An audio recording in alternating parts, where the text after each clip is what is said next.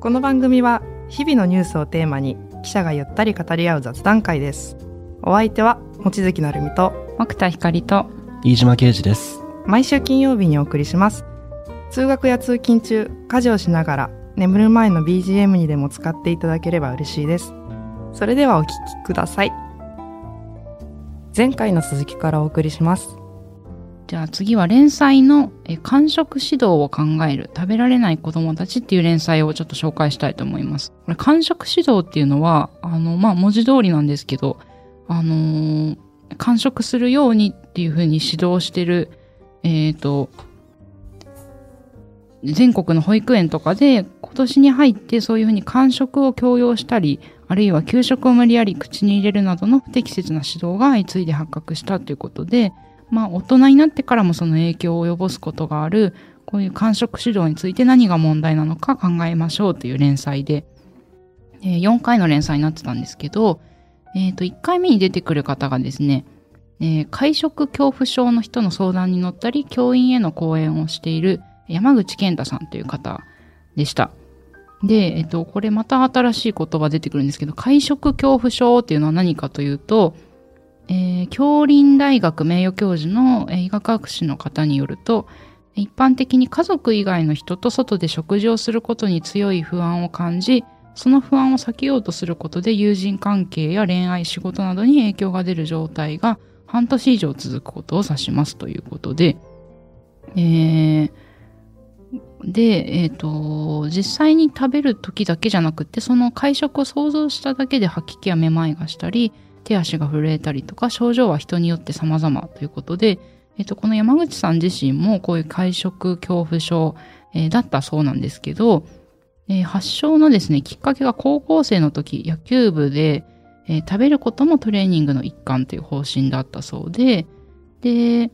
えー小柄だったのですけど、その体重が60キロなければバッティング練習させてもらえないなどの決まりがあって、えー食べる量を増やすのがとても大変でしたと。で、ある日合宿で朝2合、昼2合、夜3合のご飯を食べるというノルマが課されて、まあ相当多いですよね、これ。うん。で、合宿の初日、昼食を完食できませんでした。で、夕食の時に監督から、えーお前昼食ってなかったなと怒られました。で、まあそこから食事前に吐くようになってしまって、ご飯を口に入れてもずっともぐもぐしたままで飲み込めないと。えー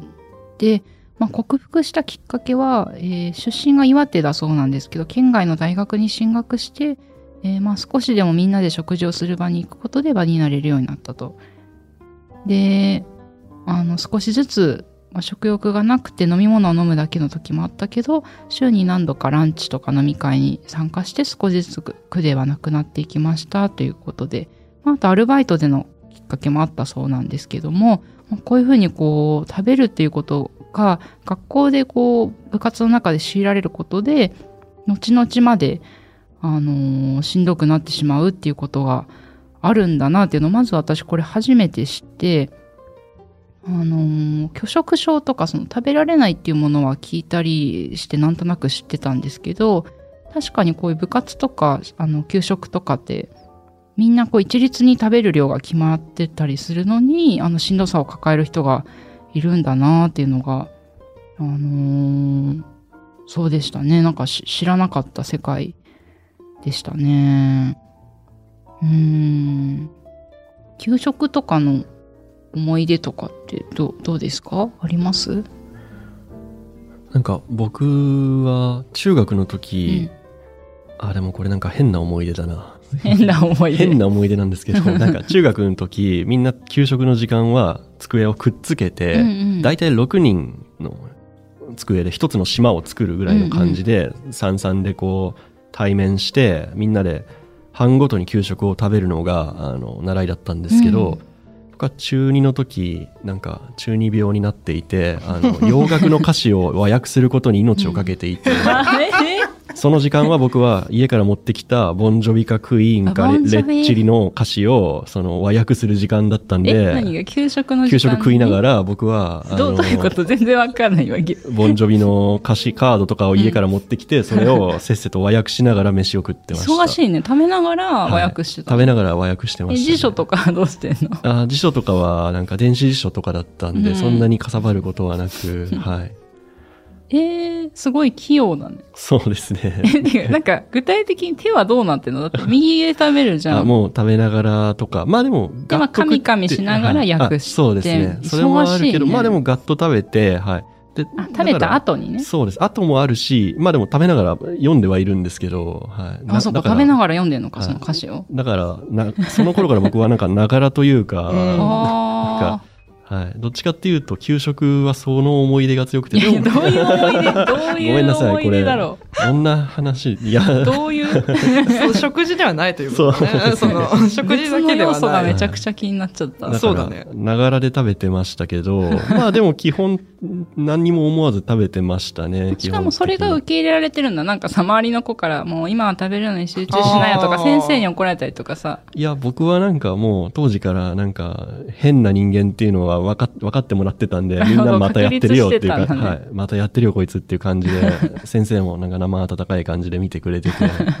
でも給食はまあまあまあ食べてましたけど。量とかは、なんかスピードは別に苦じゃないタイプだったね。そうで。すね。苦ではなかったですね。うんまあそこそこ食べるっていう感じ。まあ普通ぐらいでしたかね。嫌いなものはちょっと残しちゃうぐらいの。うんうん。あ、でも僕小食だったので、うんまあ食べれないこともありました。どっちかっていうと。うはい。ん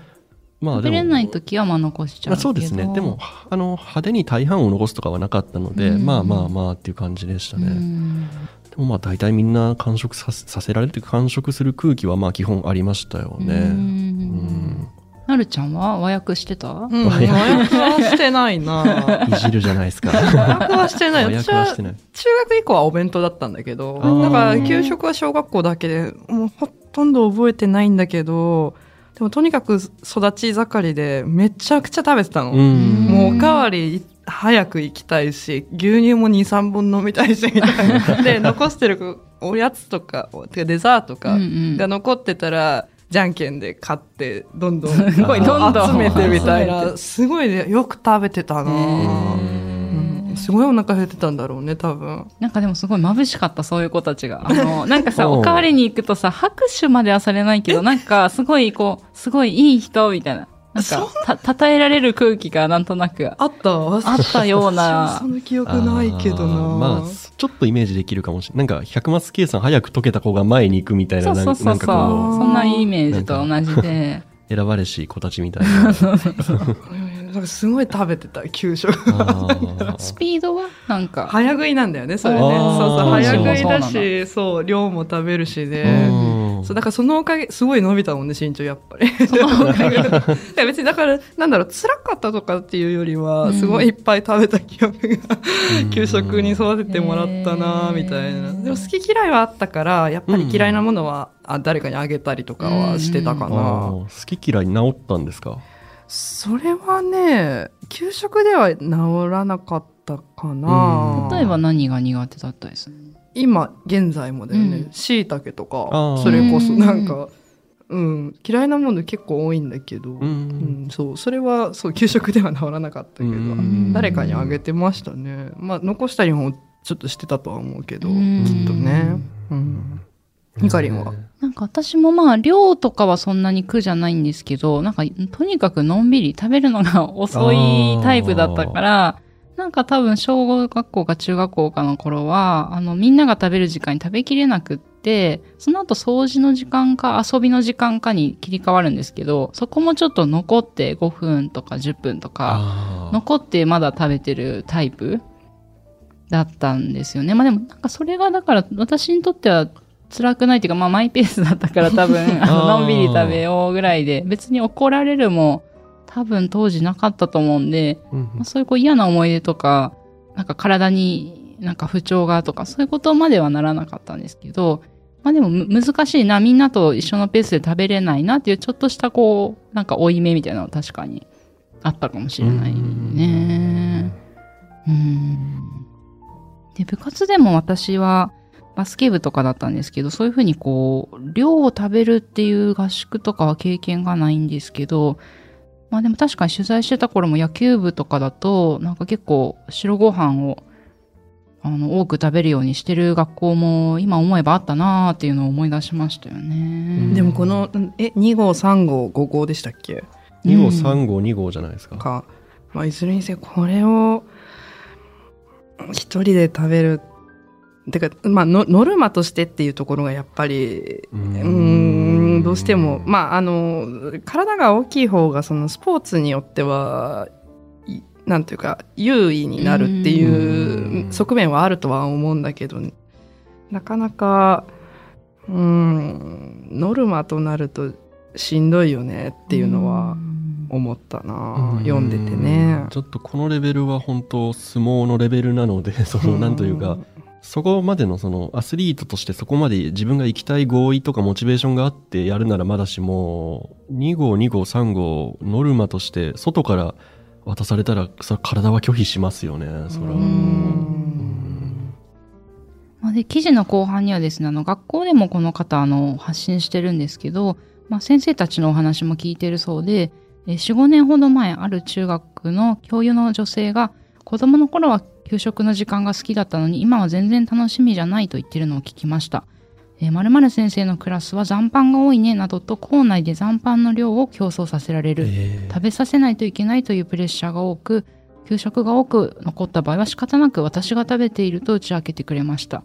でそれまで無理やり食べさせる先生は悪だと思っていたのですが先生も困っているのだと分かりました。ということで、まあ、確かに先生にもいろんな立場の方がいらっしゃって、まあ、それぞれに悩みながら指導されてるんだろうなっていうのもこの辺りからちょっと伺えるなと思ったんですよね。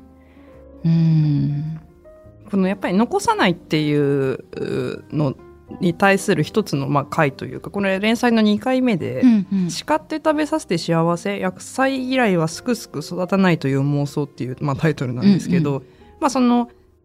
えっ、と東京の世田谷の保育園で食べ残しがほとんど出ないで知られる保育園があると。でそのどんな工夫してるのっていうとまあセミバイシセミバイキング形式にしていると。うんまあ、その食べる量とか、まあ、種類とかっていうのを、まあ、子供自身が決められるっていうあのシステムを導入しているらしくって、でそれがあの食べ残しが少なくなるっていうふふうなことにつながってるみたいなんですけど、なんかまあもちろんこれできる環境とできない環境って、うん。あのあるとは思うんだけど一つあこういうやり方もあるんだなっていうふうには私は読んでて思いましたね。うん、でなんかそのこの2回目の方の記事の後半ではあの子供の頃は嫌いだったけど今食べれるものって大人になったら食べれるものって結構あるよねっていう話が、あの後半出てくるんですけど、うん。まあ今それこそ子供の頃サラダ食べなくても15年後には美容や健康のためといってサラダを食べてるかもしれないとか、まあ、年取ったら煮物が美味しくなるっていうこともあるとかなんかそういう長い目で見るっていうのも一つあのヒントにはなるのかなっていうふうに思いましたね。うん。うん。これ本当ありますよね、うん。僕は結構このタイプで、うん僕子供の頃好き嫌いが多かったんですけど、うんうんうん。今好き嫌いってのはなくてもう神羅万象神羅万象じゃないこの世の全ての事物じゃなくてその食べも 食べ物はなんかパクチーあんまり好きじゃないとかあるけどね。それはまあ風味の話で、うん。僕その子供の頃小食で好き嫌い多かったんですけど、うん。もう高校ぐらいから急に量食べれるようになってで大学で中国に留学して、うん。もうなんか無限に食べれるようになっへてえ体重も多分20キロぐらい増えてますし、はい、だからまあ舌が変わるってのはそれあるよね。ありますよね。うん。味覚が変わるってあるよね。うん。うん。それこそビビールとかもね、うん。最初飲めないけど飲めるようになりますしね、うん。人って。うん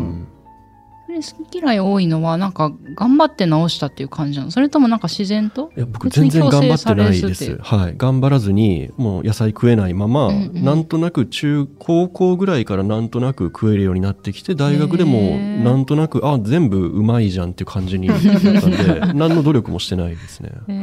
なんかあのこの2回連載2回目の記事の真ん中あたりに、まあ、乳幼児期は苦いものは毒とし判断して好まないと、うん。こちっちゃい子はうん。ねでその酸っぱいものも自然界ではあの腐っているものですから好まないと、うん。で子供の味覚は敏感。小松菜の苦味とかキャベツのえぐみとか、そういうのは大人が感じないものを子供は感じて嫌がることがあると、うん。じゃあそうだったのかもしれない。ね違う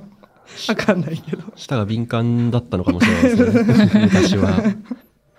なのかもなと思って、ううん読んでましたね。ちょっと時は時を経て変わることはうん。味覚でも大いにあるのかな。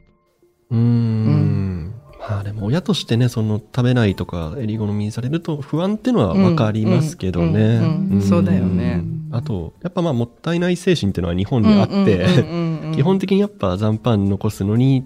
抵抗がある子にしようっていうのは思っちゃいますよね。うん全部食べなさいって言っちゃうっていうのは分かりますよね。そうだうね。んこれ連載4回目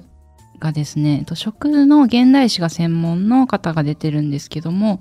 えっとこのインタビューでは、えートラウマを給食の歴史という本に書いた、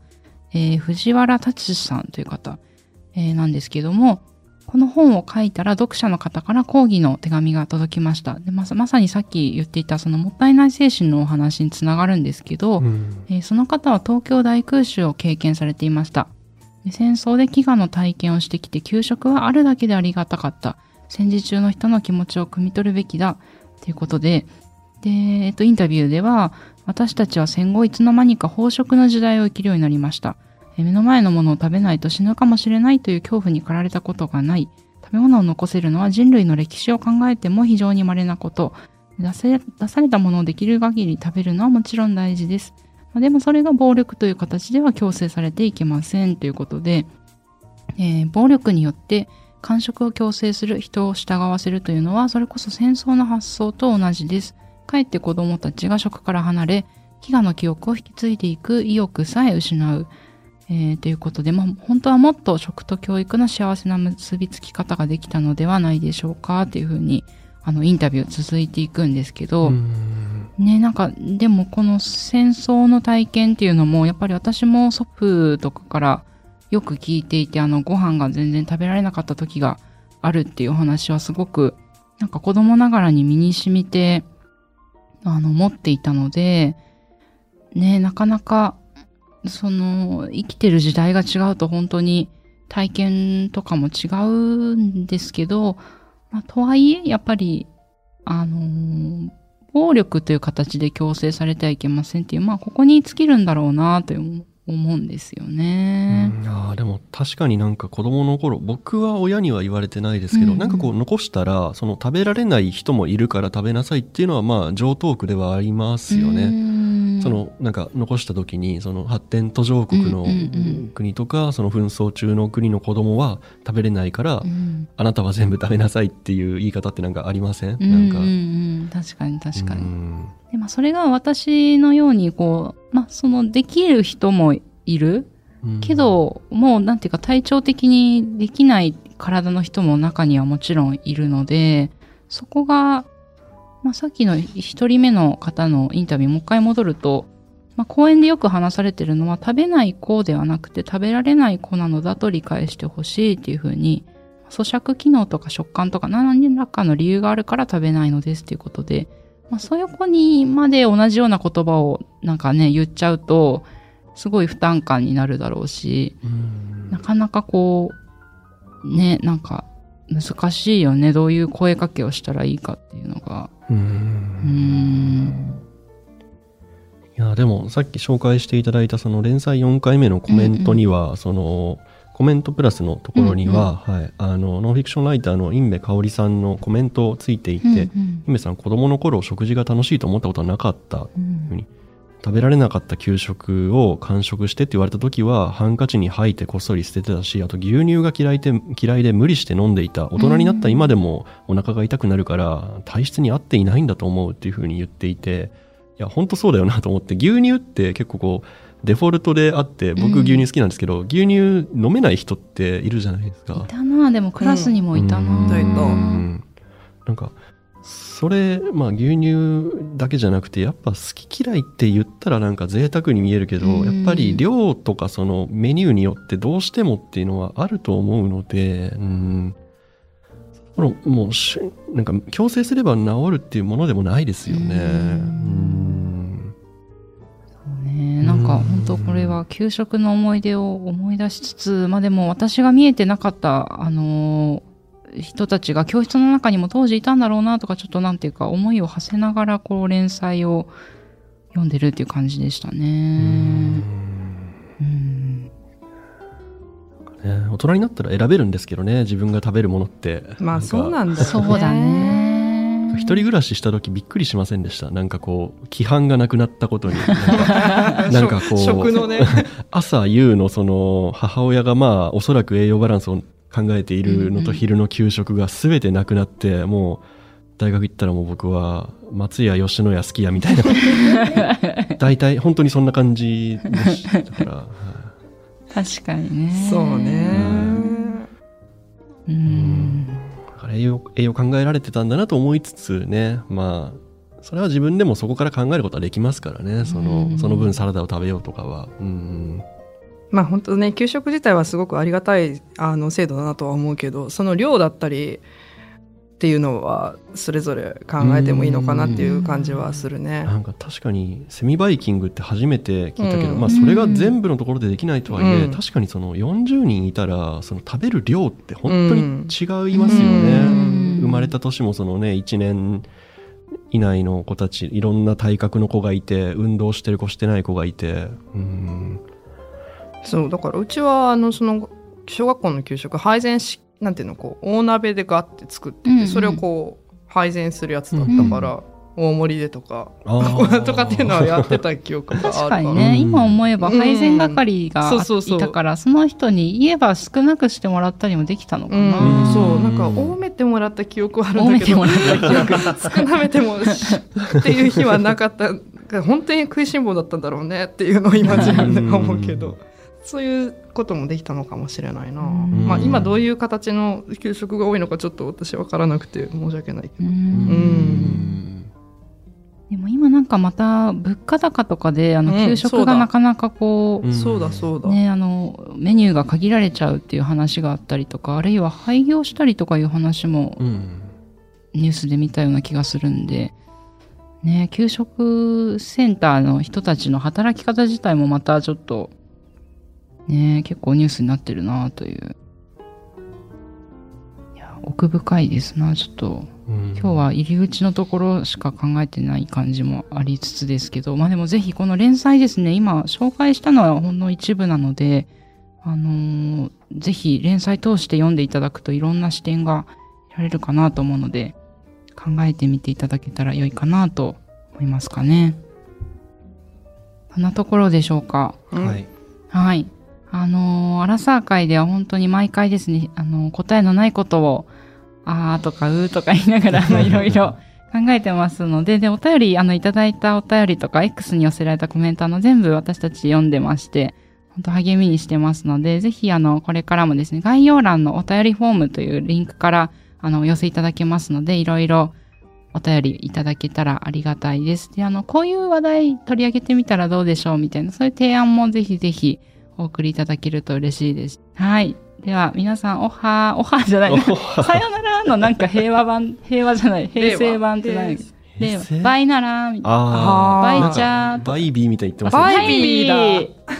バイビーってね、懐かしい。死語だ死語だバイビーってなんだっけ、まあバイビーって記録にも残ってないぐらいのあれかもね、なんか。あったねでもどこ発祥なんだろう、バイビー。バイならバイビー言ってましたわバイビーだね。バイビーでお別れしましょおーはいう。では皆様、バイビー。バイビーバイビー